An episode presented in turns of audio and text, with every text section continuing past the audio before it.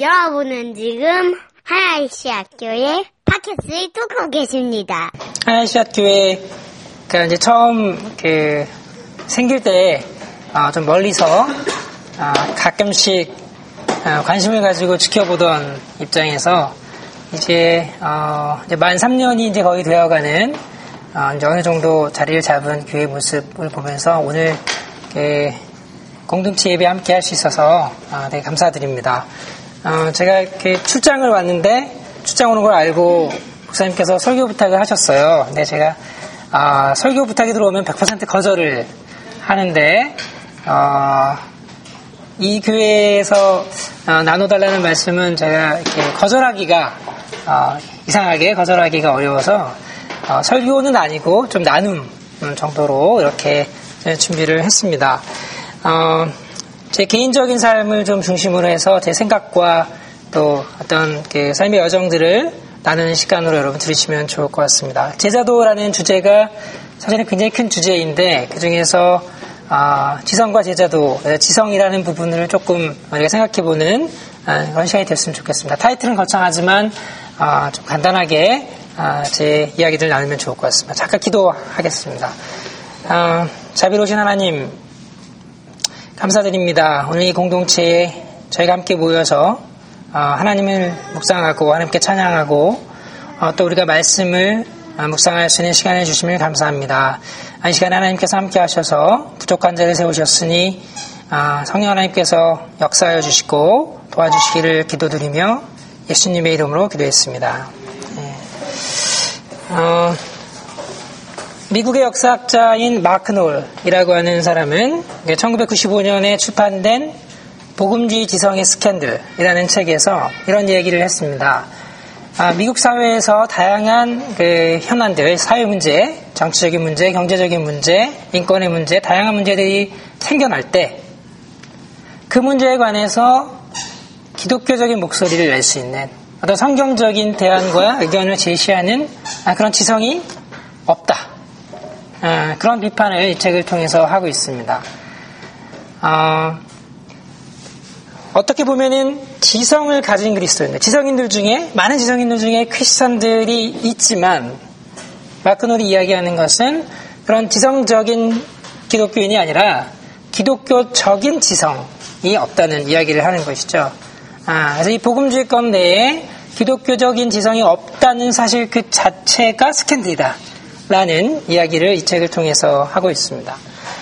아, 천구백구십육 년인가 구십칠 년에 제가 이제 석사과정을 하고 있을 때 지에스에프라고 하는 기독대학원생 모임에서 이 책을 원서로 구해서 챕터별로 우리가 스터디하고 발제하고 공부하면서 아, 충격을 받았던 기억이 있습니다.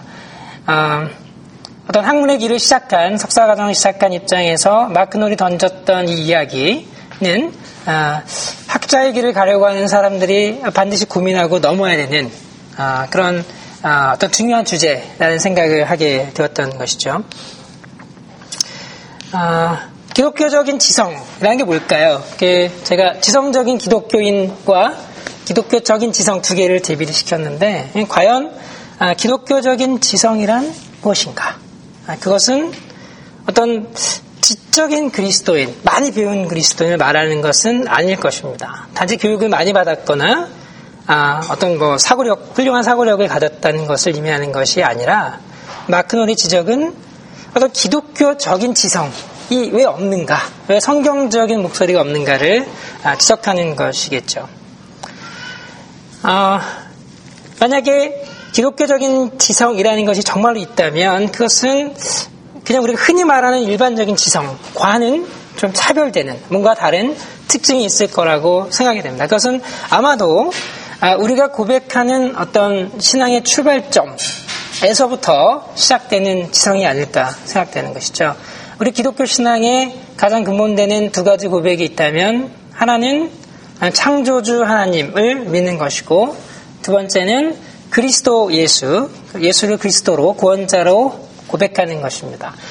아마도 기독교적 지성이라고 말한다면 이 두 가지 우리 신앙의 출발점, 어떤 신앙의 전제를 바탕으로 해서 우리가 세상을 보고, 우리 인생을 보고, 나의 삶을 보고, 또 미래를 보고 과거를 해석하는 어떤 하나의 해석, 세계관, 틀, 어, 어떤 견해라고 어, 말할 수 있을 거라고 생각이 됩니다.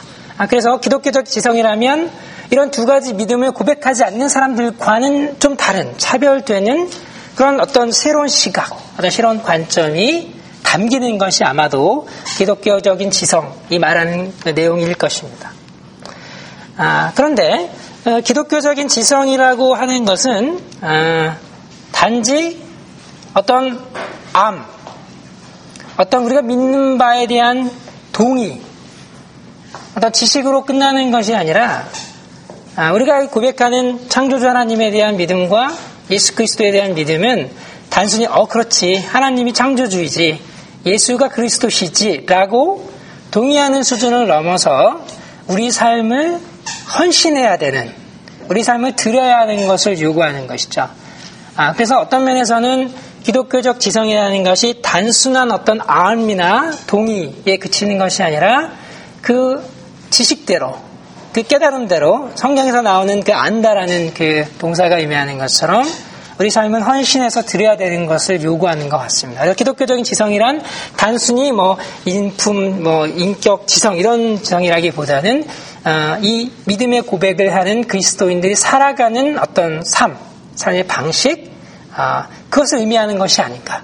아, 이렇게 조금 더 확장해서 우리가 생각해 볼 수 있을 것 같습니다. 아, 우리는 이러한 그 기독교적인 지성 혹은 그 기독교적인 지성으로 살아가는 삶, 믿음의 고백에 기초해서 우리가 세상을 보고 내 인생을 보고 나의 의사결정에 그 모든 것들이 작용해서 그렇게 성경적으로 살아가려고 하는 그 삶을 살아가는 그 삶을 로마서에서 나오는 말씀처럼 아마도 삶으로 드리는 예배, 아, 영적 예배라고 말할 수 있을 것 같습니다. 아, 로마서의 저자는 로마서 십이장 일절 이절에서 아, 우리 몸을 하나님이 기뻐하시는 산제사로 드리라고 이렇게 권면하고 있습니다. 아, 이 부분은 하나님이 좀 뭔가 필요해서 우리가 가진 것 중에 뭘 좀 내어놓으라는 이야기는 아닌 것이죠. 아, 우리가 가진 재물이나 우리가 가진 능력이나 시간을 좀 하나님께 좀 내어놓아라, 제사로 좀 드려라, 아, 이런 맥락은 아닌 것 같습니다. 아, 우리의 몸을 산 제사로 드리라라고 하는 말이 도대체 무슨 이야기인가? 아, 영적 예배로 아, 그렇게 살아가라라고 하는 이야기가 무슨 얘기인가라는 그 내용은 아마 그 다음에 나오는 아, 이절부터의 내용에 힌트가 좀 있는 것 같습니다. 우리 몸을 산 제사로 드리는 것의 힌트는 너희는 이 세대를 본받지 말고 이절에 오직 마음을 새롭게 함으로 변화를 받아 하나님의 선하시고 기뻐하시고 온전하신 뜻이 무엇인지 분별하라 이렇게 되어 있습니다. 일절에서는 아, 우리 몸을 하나님이 기뻐하시는 거룩한 구별된 제사, 산제사로 드리라고 되어 있고 이절에 가면 아마 그 내용을 설명하는 것 같습니다. 이절에는 너희는 이 세대를 본받지 말고 오직 마음을 새롭게 함으로 변화를 받아 하나님의 선하시고 기뻐하신 뜻, 온전하신 뜻이 무엇인지를 분별하라. 이 부분을 조금 더 나눠서 생각해보면 아마 첫 번째는 우리가 거룩한 산 제사로 우리 몸을 드려야 되는 그 내용은 첫 번째가 이 세대를 본받지 말라는 것이죠. 그러니까 do not conform이라고 아마 엔아이브이 성경에 되어 있는 걸 기억하는데 이 세대를 본받지 말라는 것이죠. 하나님을 믿지 않는 사람들이 살아가는 그 삶의 방식, 구원이 없다고 생각하는 사람들이 살아가는 삶의 방식, 어떤 하나님 나라가 도래할 거라는 소망이 없이 그냥 나의 아, 어떤 내적인 어, 욕망과 나의 자아실현과 어떤 그, 어떤 자기 욕심대로 살아가는 그런 세계관을 가진 사람들과는 다르게 두 가지의 믿음의 고백을 하는, 하나님이 창조주시고 예수 그리스도가 내 삶의 구원자라는 고백을 하는 그런 그 다른 각도의 관점을 가진 사람들이 살아가는 그 방식을 우리가 살아가야 한다는 것이죠. 세상 사람들이 살아가는 그 방식대로 살아가지 말아야 된다는 것이 첫 번째, 아, 아마 로마서 저자가 우리에게 하는 이야기인 것 같습니다. 아, 두 번째는 아, 마음을 새롭게 함으로 변화를 받으라는 것이죠. 아, 세상을 본받지 말고 두 번째는 마음을 새롭게 함으로 변화를 받으라. 여기서의 마음은 우리가 좀 은혜 받아서 마음이 뜨거워지는 그런 마음이 아니라 아, 아마 이제 엔아이브의 마인드라고 제가 표현되어 있는 것으로 기억하는데 지성의 변화를 받으라는 것이죠. 지성의 변화, 아, 우리의 생각의 변화, 우리의 관점의 변화, 다시 말하면 기독교적인 지성을 가지라라는 이야기로 우리가 아, 생각해 볼 수 있을 것 같습니다. 그래서 마음의 변화를 받으면, 지성의 변화를 받으면 그 다음에는 그 지성으로, 그 세계관으로 하나님의 뜻을 분별하는 것이죠. 하나님의 선하시고 기뻐하시고 온전하신 뜻이 무엇인지를 그제서야 이제 분별할 수가 있는 것이죠. 우리가 하나님의 뜻을 분별하지 못하는 이유는 아마도 우리가 세상 사람들이 살아가는 방식에 그대로 맞춰서 아, 그렇게 살아가기 때문에 하나님을 보지, 하나님의 뜻을 깨닫지 못하는 것 같고, 두 번째로는 우리 지성의 변화가 없기 때문에 하나님 믿지 않는 사람들이 살아가는 방식과 그들의 세계관과 그들의 견해와 그들의, 그들의 관점을 우리가 그대로 갖고 있기 때문에 아마도 하나님의 선하시고 온전하시고 기뻐하시는 뜻이 무엇인지를 분별하지 못하는 게 아닌가, 이런 생각을 우리가 해볼 수 있을 것 같습니다. 결국 어떤 그 우리가 드릴 영적 예배라고 하는 것은 아, 예수의 사랑을 모르는 사람들, 어떤 하나님의 통치하심을 모르는 사람들, 하나님 나라에 소망이 없는 사람들처럼 살 것이 아니라 아, 우리의 어떤 지성의 변화를 받아서 하나님의 뜻을 분별한 다음에 그 분별한 대로, 새롭게 보이는 대로 살아가라 라는 것이 바로 로마서 십이 장 일 절에서 바울이 말하는 우리가 살아가야 할 영적 예배, 우리의 몸을 거룩한 산 제사로 드리는 내용이라고 생각이 됩니다.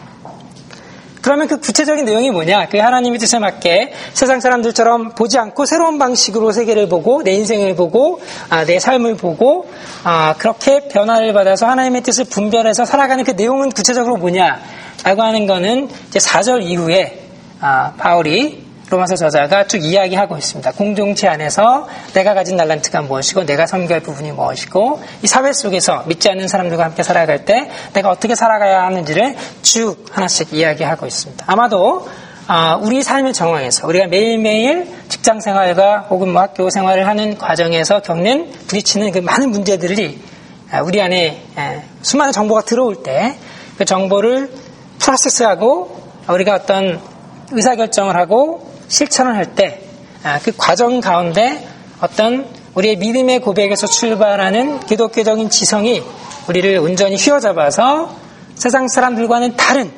생각과 어떤 헌신으로 살아내는 삶, 그것이 아마 제자도의 내용이 아닌가, 그런 생각을 하게 됐습니다.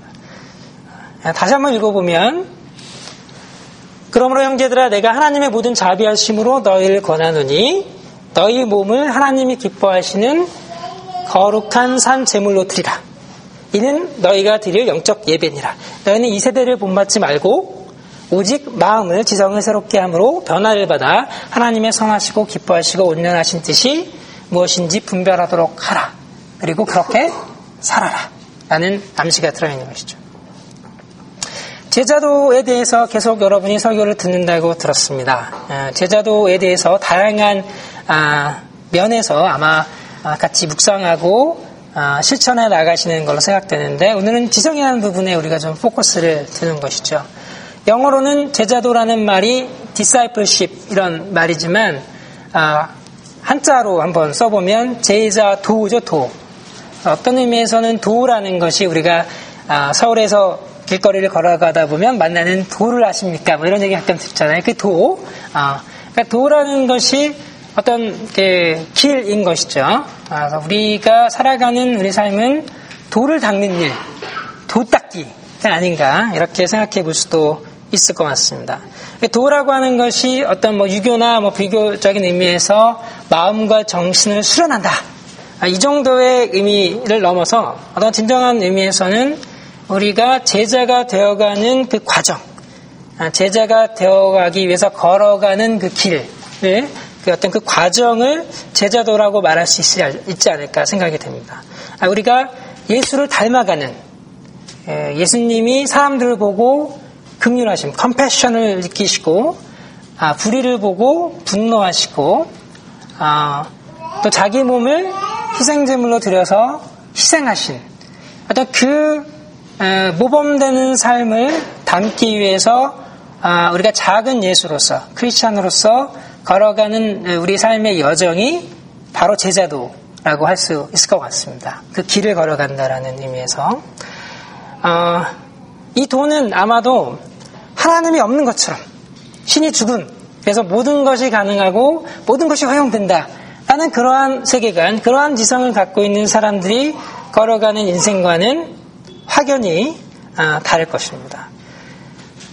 오지 않을 것 같은 하나님의 나라를 소망하는 우리들, 이 내, 내면의 어떤 죄된 본성과 우리 인간 사회 속에서 드러나는 수많은 죄악의 모습들을 동시에 볼 때 우리 안에는 정말 소망이 없지만 하나님이 계시를 통해서 우리에게 주셨던 그 소망을 품고 살아가는 사람들이 살아낼 수 있는 어떤 그런 아, 아, 세상과 다른 그런 부분들이 아마도 우리가 예수를 닮아가는 삶의 여정에서 어, 추구하고 쫓아가고 드러내야 하는 그런 제자도가 아닐까, 아, 이런 생각이 듭니다. 아, 내가 열매를 맺고 내가 영광을 다 받고 아, 내가 잘나게 되고 아, 내가 부를 축적하고 이런 것보다는 성경에서 드러내는 삶의 방식은 오히려 하나의 미랄이 떨어져서 썩어지는, 거기에 더 큰 가치를 성경은 두고 있는 것 같습니다. 아, 우리가 살아가는 삶의 방식, 이 세상의 삶의 방식과는 너무나 다른, 너무나 도전이 되는 이야기들이죠. 아, 그런 삶의 방식들이 아마도 제자도라고 생각이 됩니다. 이 제자도는 근데 음, 우리가 지성이 없으면 맹목적인 제자도가 될 수 있습니다. 제자도를 가장 강력하게 실천하시는 분들이 어떤 분들이 있을까요? 소위 이단이라고 부르는 이런 분들, 집 다 팔고 가족 다 팽개치고, 아, 이런 분들이 있죠. 어떤 면에서 보면은 그, 그 돌을 닦는 레벨이 다른 거예요. 전부 다 포기하고 막 이렇게 쫓는 것이죠. 근데 그런 생각들을 해보면 아, 우리가 아, 제자도라고 하는 것은 정말 그런 어떤 뭐 헌신과 삶의 실천을 강조한다면 무엇을 위해서 어디에 내가 나의 것들을 내려놓고 쫓아갈 것인가, 어떤 지성적인 조명이 없다면 그 제자도는 맹목적이 된다거나 잘못된 방향으로 얼마든지 갈 수 있을 것 같다. 그래서 지성과 제자도라고 했을 때는 그 두 가지가 어떤 면에서는 동전의 양면과 같이 아, 로마서 십이 장 이 절 일 절에서 나오는 하나님의 온전하시고 기뻐하고 상하신 뜻이 무엇인지를 분별하고 그 분별한 내용으로 그 삶에 담으려고 제자도의 길을 가야 하는 것이죠. 그래서 이 지성, 기독교적인 지성, 우리가 우리의 믿음으로 고백하고 하나님의 뜻이 무엇인지를 분별하려고 하는 그 어, 기독교적인 지성의 그 컴포넌트, 그 영역이 굉장히 중요한 제자도가 균형 있게 정말로 우리가 예수를 쫓아가는 그 길로 가는데 어, 조명해줘야 되는 중요한 얘기인 것 같습니다. 이런 생각이 드는 이유는 아, 우리가 한국교회를 보거나 아니면 우리 주변의 사람들을 보면 아, 크리스찬이라고 고백하고 예수를 닮아간다고 고백하고 하나님 나라를 소망한, 소망한다고 고백하지만 실제로 그 삶의 내용들을 보면 세상을 본받지 않고 마음의 변화를 받아 하나님의 뜻을 분별해서 가는 건지 아니면 세상 사람들이 살아가는 방식과 똑같이 내 교회가 더 커지려고 하고 내가 더 부를 축적하려고 하고 내가 더 많은 영광을 받으려고 하는 그런 게 아닌지, 이게 헷갈리는 것이죠. 가령 대형 교회들의 어떤 모습을 본다든지 어떤 그, 아, 훌륭한 지도자인 것 같지만 그 삶의 내용들을 보면 전혀 동의하기 어려운 이런 모습을 볼 때 과연 과연 그 열심, 음, 그 헌신이 하나님을 위한 것인지 아니면 자기 자신을 위한 것인지가 헷갈릴 때가 우리가 보기에 많은 것이죠. 그래서 어떤 지성, 기독교적인 지성으로 온전하게 하나님의 뜻을 분별하는 것, 이 컴포넌트가 저는 굉장히 중요한 출발점인 것 같습니다. 그것이 잘못되면 엉뚱한 방향으로 뭐 교회 성장과 뭐 이런 쪽으로 이렇게 잘못 갈 수도 있다라는 생각이 드는 것이고, 우리 개인의 삶에서도 우리 개인의 삶에서도 하나님을 위한다고 하지만 사실은 나를 위한 나의 나라를 건설하는 방향으로 우리가 그 거기에 헌신해서 그게 마치 정말 하나님이 온전하시고 기뻐하시고 선하신 뜻으로 착각하고 그 제자도를 아, 잘못 갈 수도 있다는 생각이 드는 것입니다. 아, 우리가 이 우리 신앙 고백에서 출발해서 세상 사람들과 다른 방향으로 가려고 할 때 원칙은 쉽지만 우리가 매일의 삶에서 부딪히는 삶의 내용들을 보면 사실은 굉장한 아, 좌절과 어려움이 있는 것이죠. 여러분 대부분이 직장인일 텐데, 그러니까 직장, 직장 생활을 하면서 어, 우리 회사가 요구하는 어떤 일의 내용이 있을 것이고, 어, 내가 내 일에 헌신하는 내용이 있을 것이고, 일주일에 사십 시간이 아니라 뭐 오십 시간, 육십 시간, 뭐 그 이상 일을 하면서 어, 그 일을 통해서 얻고자 하는 어떤 에, 뭐랄까요? 리워드? 어떤 일을 통해서 성취하고자 하는 내용들이 있을 텐데, 그렇게 우리가 직장생활을 하면서 살아가는 그 과정이 제자도와는 무슨 관계가 있는 것인가? 하나님의 기뻐하시고 선하시고 온전하신 뜻과는 어떤 연관이 있는 것인지를 고민하는 것이 굉장히 어렵습니다. 아, 이 부분에서 저는 이제 기독교적인 지성이 아, 뭐 두 가지 영역이 있겠죠. 하나는 일반적인 지성의 영역이 있을 것이고, 또 하나는 기독교적 지성에만 독특하게 있는 영역이 있을 거라 생각되는데, 아, 이런 그 어려움 속에서 우리가 가질 수 있는 그 한 가지 그 힌트가 성경 안에 담겨 있는 것 같습니다. 그것은 아, 어떤 면에서 이중성에 대한 이야기예요. 아, 하나님은 자연세계 밖에 초월해 계시지만 자연세계 안에 또 내재해 계신다는 어떤 이런 그 이중성. 예수는 백 퍼센트 신이지만 또 백 퍼센트 인간이라고 하는 어떤 그 이중성. 또 우리 삶에서 내가 내게, 나의 자유의지를 가지고 내가 의사결정에서 내가 뭘 하지만 그것을 통해서 하나님이 하나님의 뜻을 이뤄내신다는 어떤 그런 이중성. 이런 이중성들은 우리의 어떤 이성과 지성으로 가늠해 볼 수 있는 영역 밖의 내용일지도 모릅니다. 그러나 이러한 이중성은 성경이 우리에게 가르쳐주는 어떤 진리인 것이죠. 이런 이중성을 통해서 우리가 조명해 볼 수 있는 이야기는 우리 삶에서 부딪히는 다양한 이중성의 문제를 우리가 좌절하지 않고, 아, 그래도 이해는 되지 않지만 좀 품고 인정하고, 아, 거기서부터 나아갈 수 있는 어떤 힘과 통찰력과 어떤 게, 아, 어떤 동기를 부여할 수 있다는 생각이 듭니다. 예를 들어서 어, 하나님의 나라와 나의 나라 이런 문제가 있죠. 저는 뭐 아, 매일매일, 뭐 매일은 아니겠지만 자주자주 하는 고민이, 내가 열심히 일을 하고 열심히 연구하고 논문 쓰고 아, 어떤 직업, 아, 프로페셔, 아, 내 프로페셔널 이렇게 프랙티스하는 게 하나님의 나라를 위한 건가? 아니면 나의 나라를 아, 건설하는 건가? 이게 저는 항상 고민입니다. 어떤 면에서는 아, 하나님이 나에게 주신 소명이 무엇인지를 생각하고, 아, 하나님이 나에게 이러한 직업과 소명을 주셨구나, 열심히 해야지 라고 하지만 어느 순간에는 그게 하나님 나라를 위한 것이 아니라 나를 위한 것으로 둔갑되어 있는 것이죠. 내가 하는 모든 연구는 내가 아, 명예를 추구하고 나의 어떤 연구 성과를 아, 추구하는 것으로 가는 것 같아요. 그러면 다시 이제 기도하고, 아, 내가 내 욕심을 부리면 안 되지, 하나님 나라를 위해서 내가 살아야지, 이렇게 오지만 또 며칠 지나면 어느새 내가 내 삶의 주인이 되어서 나의 어떤 나라를 건설하는 방향으로 헌신돼서 막 달려가는 모습을 보게 되는 것이죠.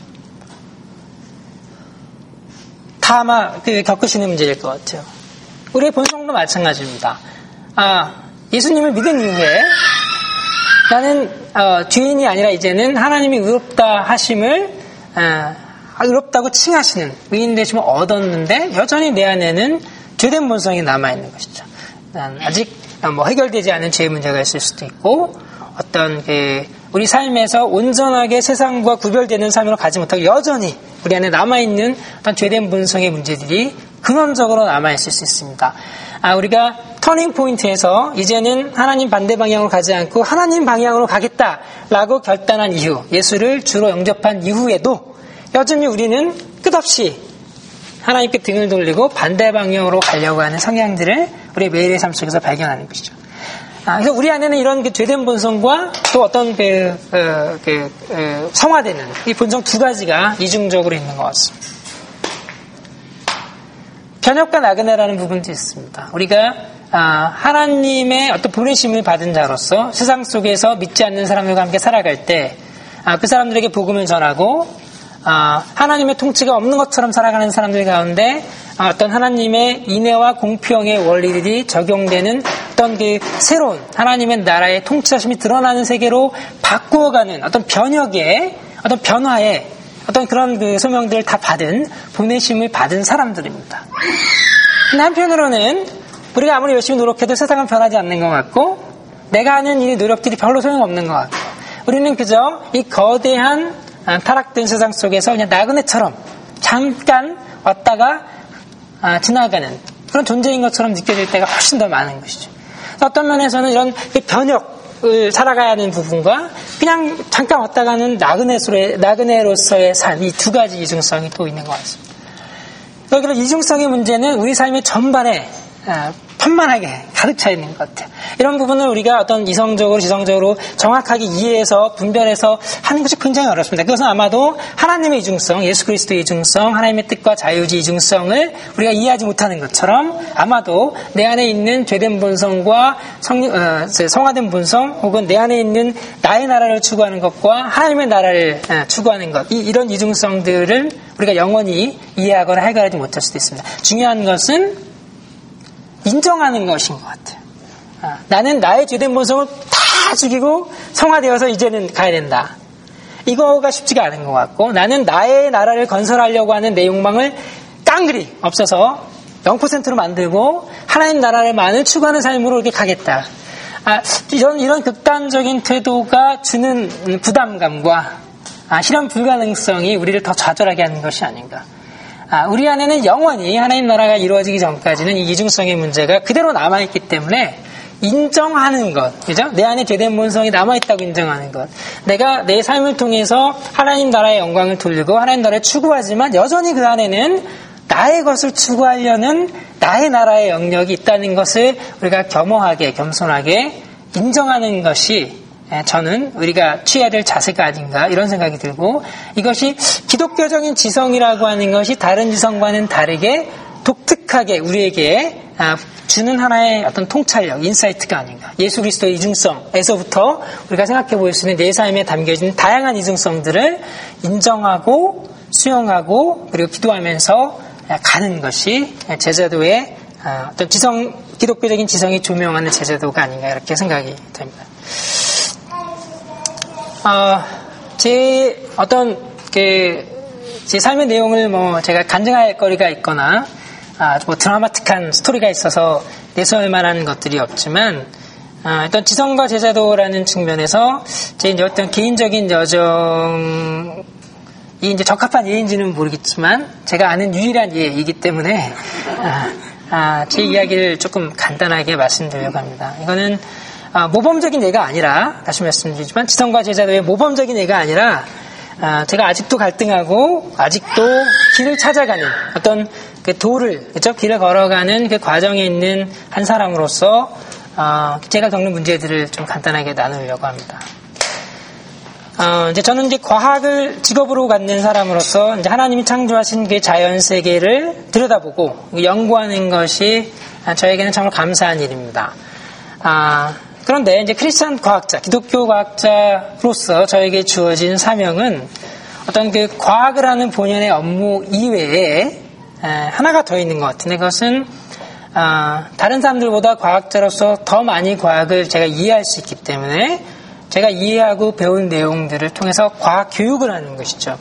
그리고 그 과학의 내용을 신학적으로 조명해서 해서 그것을 우리 그 크리스찬들에게 나누고 아, 과학이라는 영역을 어떤 기독교 크리스찬, 어, 크리스찬 과학자로서 가진 전문성을 가지고 조명해서 해석해내고 아, 어떤 신학적인 인사이트를 줄 수도 있고 아, 또 우리 과학의 내용들을 통해서 하나님을 더 깊이 알 수 있고 하나님을 찬양할 수 있는 거리들이 더 많이 생길 수 있는 아, 시편 기자가 고백한 것처럼 아, 하나님 하나님의 영광을 선포하고 궁창이 그의 손으로 하신 일을 나타내는 도다. 망원경이 없었던 시절에 눈으로만 밤하늘의 별들을 보고 하나님의 영광을 봤는데 저희는 천문학의 각종 그 최첨단의 시설을 통해서 훨씬 더 깊이 있게 하나님의 창조 세계를 들여다보면서 그 내용들을 와 하나님의 창조의 위대함, 하나님의 창조의 어떤 그 어떤 아름다움, 통일성, 하나님의 어떤 오래 참으심, 다양한 내용들을 자연이라는 쪽을 통해서 읽어내고 그것을 이제 나눌 수 있는 그런 역할이 굉장히 중요한 과학 본연의 업무 외에 주어진 거라고 생각이 됩니다. 그런데 이제 그런 일을 하다 보면 굉장히 많은 이제 어려움에 부딪히게 됩니다. 제가 이제 한국에 돌아간 지 횟수로는 이제 팔 년째고. 그 만 칠 년이 이제 조금 안 됐는데요. 아, 그동안 이제 제가 많이 했던 사역 중에 하나는 아, 연구 본연의 업무 외에는 어떤 그 과학과 신앙이라고 하는 그 두 가지 우리 신앙에 가끔 걸림돌이 될 수도 있고 아, 기독교 변증에 어려움을 주기도 하는 그 과학이라고 하는 문제를 좀 해결하고 넘어서서 그 기독교인 과학자로서 그러니까 어떻게 과학을 봐야 되는지 과학이 오히려 하나님의 창조 세계를 더 잘 보여주고 과학이 오히려 우리가 하나님을 알아가는 과정에 도움이 된다라는 그런 이야기들을 가르치고 하는 일들을 해왔습니다. 주로 이제 강의를 한다든지 글을 글을 써서 강의와 글을 통해서 이런 일들을 해왔는데 이 과정에서 이제 당연히 저는 과학을 상당히 좀 왜곡하는 경향을 가진 이제 창조과학 입장을 이제 비판할 수밖에 없는 입장이라 이런 부분들 때문에 많은 비판, 비난을 받습니다. 그래서 창조과학을 비판하는 제 견해가 이제 반성경적이다. 좀 나아가서는 좀 이단이다. 좀 더 나아가서는 거기는 얘기 안 하겠습니다. 이런 이야기들을 이제 듣고 이런 이야기를 이제 많이 들으면 굉장히 큰 심리적인 좌절이 있어요. 예수 믿고 천국 가라 뭐 이런 얘기를 이제 저한테 하시는 분들이 있단 말이죠. 아, 그러면 내가 믿는 예수와 저분들이 믿는 예수가 과연 같은 예수인가 이런 고민이 되는 거죠. 그러니까 과학이 저에게 제 신앙에 걸림돌이 된 적은 한 번도 없고 제 신앙을 흔든 적은 없는데 그런데 제, 제 신앙을 흔들 만한 거는 과연 내가 믿는 믿음과 아, 저를 이렇게 이렇게 이렇게 하고 이제 비난하는 분들이 믿는 믿음이 같은 믿음인가 그 차원에서 그, 그, 그, 그런 부분이 흔들릴 때가 있습니다. 어, 그러니까 이런 좀 여러분 잘 모르겠지만 이제 제가 악플들, 악성 댓글들 이런 걸 많이 보다 보니까 어, 악플 때문에 자살하는 연예인들이 약간은 이해가 되더라고요. 어, 약간은 이해가 되더라고요. 그 그게 굉장히 큰 디프레션 같은 걸 줄 때가 있습니다. 근데 그거보다 더 큰 거는 제가 이제 그런 어려움을 겪을 때 어, 저를 이제 지지하는 분들이 이제 메시지를 보낸다든지, 아, 제가 뭐 모태신앙이었다가 과학을 전공하면서 아, 교회에서 가르치는 내용들에 대해서 동의할 수 없고 힘들어서, 뭐 창조과학 때문에 어려워서 교회를 떠나고 신앙을 잃게 되었는데, 뭐 교수님의 책과 글을 통해서 다시 회복됐습니다. 다시 교회에 나가게 됐습니다. 이런 메시지를 주시는 분들이 가끔씩 있어요. 아, 내가 뭐 선교사의 아들인데, 어, 지금은 완전히 교회를 떠났습니다. 그런데, 어, 아, 교수님의 어떤 글들을 통해서 아, 다시 내가 신앙을 가질 수 있게 되는 이제 계기가 되었습니다. 이런 메시지를 받으면 그, 그, 백 개의 악플에 이런 메시지 하나가 이제 동등하게 이제 확, 그, 가주는 것이죠. 이제 제 전투력을 막 상승시켜서. 어, 이 일은 아마도 제가 이제 계속해 가야 되는 과정인 것 같습니다. 기독교적인 지성이라고 말할 때 우리가 삶의 다양한 영역들을 그것을 통해서 조명해 볼 수 있지만 과학자로서 과학이라고 하는 영역을 어떻게 봐야 하는가. 아, 이제 무신론자들이 고백하는 것처럼 아, 과학이 신의 신이 존재하지 않는다는 증거다.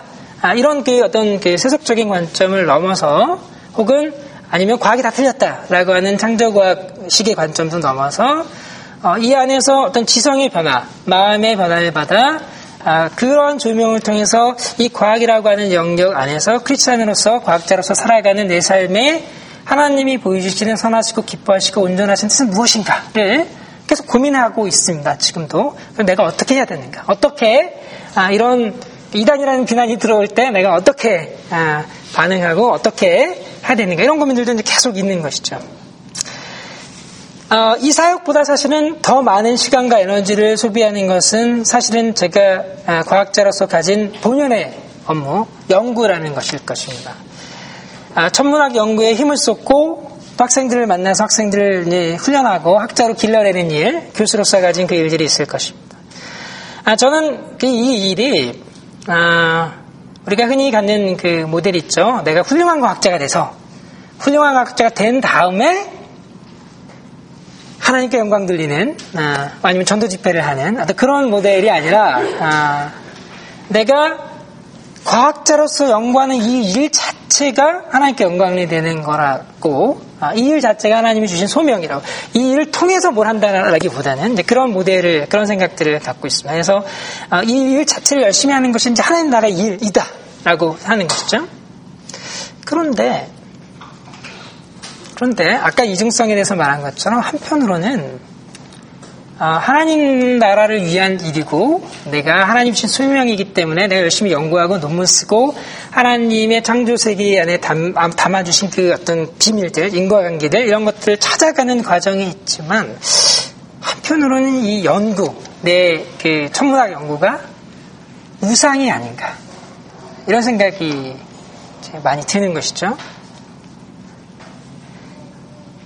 연구비를 많이 따고 그러면 그 연구비를 가지고 박사후 연구원도 고용하고 학생도 받고 인력을 확보하는 것이죠.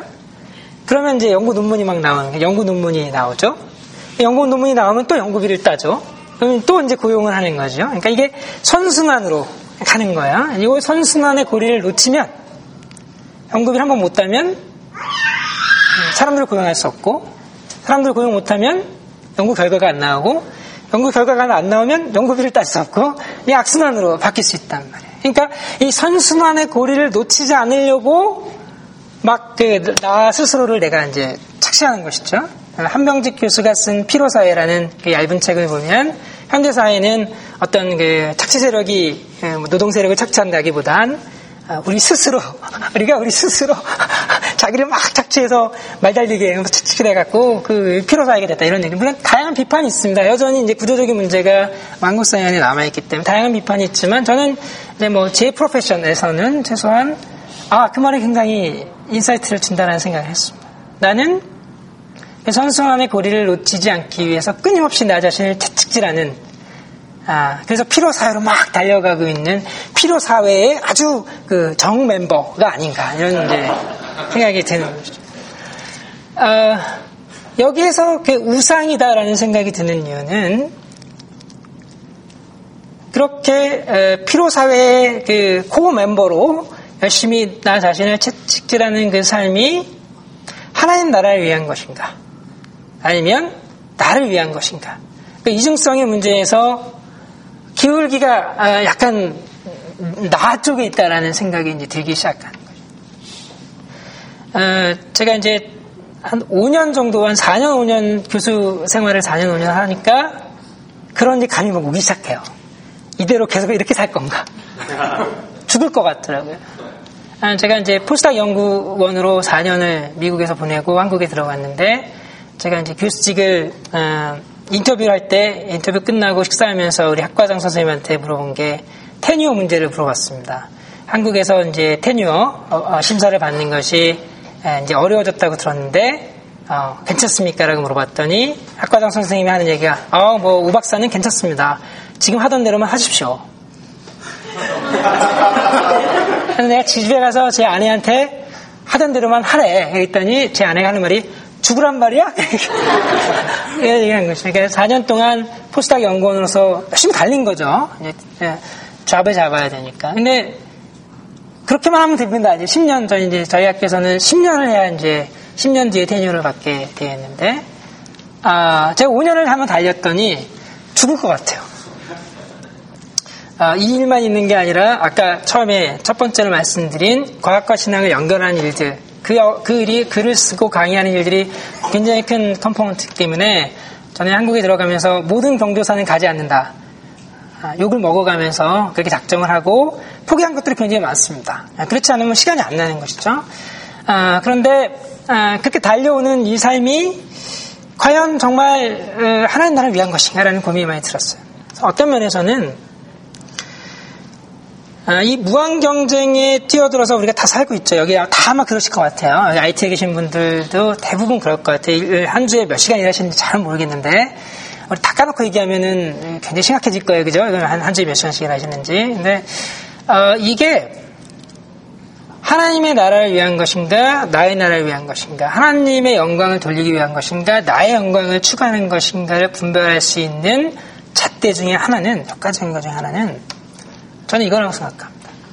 아님 말고 이걸 내가 할 수 있느냐. 아님 말고 그렇죠? 그리 아니하실지라도 믿음. 아, 만약에 내가 이렇게 추구하는 삶이 하나님 나라를 위한 것이면 어떤 하나님이 스탑 멈춰라라는 사인을 보내실 때 내가 멈출 수 있으면 그건 하나님 나라를 위해서 하는 것입니다. 근데 나의 나라, 나의 영광을 위해서 하는 일이면 멈추라는 사인이 들어올 때도 멈출 수가 없어요. 아, 내 거기 때문에. 그래서 에, 이게 아주 명확하진 않습니다. 그 기준이. 에, 그러나 이제 제가 나누고자 하는 얘기는 아, 어, 여전히 그 안에 이중성이 있는 것이죠. 백 퍼센트 탁탁 나눌 수 없다고 보는데 그 이중성 안에서 어느 쪽에 더 무게가 가 있는지는 아마도 아님 말고 라고 하는 그런 태도를 우리가 가질 수 있는가. 그래서 저는 그냥 사, 오 년이 지나면서 이제 가지게 된 생각이 영급이 못하면 말고 아 그럼 뭐 학생들 안 들어올 거냐. 뭐 학생 안 키우면 되지. 그럼 아주 심각하게 되면 연구도 못하겠죠? 그럼 연구 안 하면 되지. 아니면 말고. 근데 사실은 이제 제가 이렇게 우습게 얘기하지만, 야, 야, 사이언티스트로서 내가 연구를 못한다면, 이거는 그 프로페서 정체성의 문제야. 제가 뭐 강의만 하고 연구를 못한다 그러면, 그건 너무, 그, 그게 아마 아마 만족이 되지 않을 것 같습니다. 그러네, 그럼에도 불구하고, 이런 그 선순환을 지키기 위해서 피로사회로 내몰리는 이 무한경쟁의 아, 무한기도 같은 이 삶의 트랙을 아, 내가 어떻게 기독교적 지성으로 조명하고 그 안에서 하나님 나라와 나의 나라라는 그 이중성 안에 갈등하면서 어, 하나님의 기뻐하시고 선하시고 온전하신 뜻이 무엇인지를 찾아낼 거예요. 이 문제에서는 어쩌면 우리가 하나님에 대한 그 믿음, 그렇죠? 아, 정말 동의할 수 없는 예수의 가르치심, 그죠? 하늘나는 새도, 어, 들의 백합화도 하나님이 다 먹이신다고 하죠. 근데 우리는 그게 안 되잖아요, 그죠? 우리 보험도 들어야 되고, 미래 지금 설계도 해야 돼요. 근데 또 그런 믿음, 아님 말고, 아니면 이게 정말 내가 내 삶이 제자로서, 제자로서 예수를 닮아가는 그 삶의 여정으로 가는 게 정말 맞다면, 어, 우리의 삶이 꺾일 때, 하나님이 스탑하라는 사인을 주실 때, 내가 그걸 내려놓을 수 있는 그 믿음이 가장 강력한 믿음이겠다. 이런 생각이 드는 것이죠. 그래서 이런 생각을 하고 나니까요. 제가 한 오 년 정도 교수 생활한 다음부터 제 삶이 많이 달라졌어요. 진짜 아님 말고. 그래서 아님 말고처럼 됐거든요. 학생도 지금 두 명인가 바뀐 적 없고 다 나가고 연구비도 이제 국가 연구비 다 끊어졌는데 뭐 다행히 올해 작년에 뭐 삼성 연구비를 받게 돼서 이제 뭐 큰 프로젝트도 하게 될 수 있겠지만 훨씬 더 자유로운 것 같아요. 그런 부분이 감사하고, 뭐, 이제 연구를 안 하게 되면 더 재밌는 게 또 있겠죠. 이런 생각도 좀 들고. 그래서 좀, 아, 그러니까 이제 우리 그리스도인으로 살아간다라고 하는 것이, 아, 그리스도인들이 사실은 가장 무서운 사람들입니다. 하나님께 모든 것을 맡기고 막 가는 방, 막 가는 사람들이 있을 수 있기 때문에 굉장히 무서운 사람들이죠. 근데 복음의 능력이 이 사회에서 드러나지 않는 것처럼 보이는 이유는 우리가 그렇게 지성적으로 알면서는 그렇게 인정하지만 우리 삶의 실천의 부분에서는 그 믿음대로 우리가 잘 살지 못하기 때문이 아닌가 이런 생각이 드는 것입니다. 아, 그래서 제가 이게 뭐 간단하게 제 개인적인 이야기 두 가지를 말씀을 드렸고 아, 아마 여러분의 삶 속에서도 다양한 그 직업 환경에서 아마 이 이중성의 문제 아, 또 우리가 제자로서 어떻게 살아가야 하는가의 그 문제들을 아마 고민하시고 아, 우리 기독교인 조, 저, 지성, 기독교적 지성으로 조명해야 될 거라서 지성과 제자도라고 하는 어떤 분리할 수 없는 아, 동전의 양면 같은 아, 아, 이런 내용들에서 지성이 없는 제자도는 어떤 맹목과 맹신을 낳을 수 있고 잘못된 방향으로 갈 수 있고 제자도가 없는 지성은 단순히 어떤 동의, 알매 수준 에 불과한 나약한 어떤 그 생각에 아, 그칠 수밖에 없는 것이죠. 아무런 힘을 발휘할 수 없는 복음의 능력이 드러나지 않는 아, 그냥 단순한 알므로 끝날 수 있을 것 같습니다. 과연 우리는 무엇에 헌신해야 될까요? 어, 로마서 십이 장 일 절에서 너희 삶을 거룩한 산 제사로 드리라. 이것이 너희가 드릴 영적 예배라고 했는데 어디에 무엇에 우리가 헌신해야 할까요? 아, 우리가 세상과 인생을 어떻게 보고 어디에다 우리의 몸을 드릴 것인가? 라는 질문을 우리는 매일매일 던져야 하고 아, 그 질문이 사실 우리에게 가장 중요한 질문일 수 있을 것 같습니다. 그 질문을 어떤 그 기독교적 지성을 통해서 조명하고 답하고 살아내야 하는 것이 아, 로마서 저자가 우리에게 주는 권면이라고 생각됩니다. 아, 우리 각자 삶의 영역에서 세상을 본받지 않고 마음의 변화를 받아 새롭게 하심으로 변화를 받아 아, 제자도의 아, 삶을 사는 제자의 도를 닦아가는 아, 그 길을 아, 하나님께서 우리 함께 하시고 우리 공동체 가운데도 아, 이 제자도가 아, 온전히 뿌리낼 수 있도록 아, 같이 우리 아, 축복하면서 또 기도하면서 아, 말씀을 뵙겠습니다. 제가 잠깐 기도하겠습니다. 하나님 감사합니다. 짧은 시간이지만 또 부족한 자지만 하나님이 주신 여러 가지 생각들을 나눌 수 있게 하심을 감사합니다. 아, 하나님 우리는 매일의 삶 속에서 아, 나의 죄된 본성을 보며 좌절하고 또 내 안에 내 욕심들과 이기성들을 보며 내가 정말 하나님 나라를 위해서 살아가는 것인가라는 아, 고민들을 내려놓습니다. 하나님 음, 그럼에도 불구하고 하나님이 주시는 그 소망과 하나님 나라에 대한 약속을 우리가 붙들고 아, 내 능력이 아니라 예수 그리스도께서 흘려주신 그 보혈과 그 온전하신 사랑, 완전하신 사랑에 힘입어 우리가 날마다 나아갈 수 있도록 하나님이 함께하여 주시고 우리가 걸어가는 길 가운데 우리가 흔들리고 때로는 좌절하고 넘어질지라도 끝까지 동행하시는 그 하나님을 믿고 제자의 길을 살아내는 저희가 될 수 있도록 하나님 함께하여 주시길 원합니다. 감사드리고 예수님의 이름으로 기도했습니다.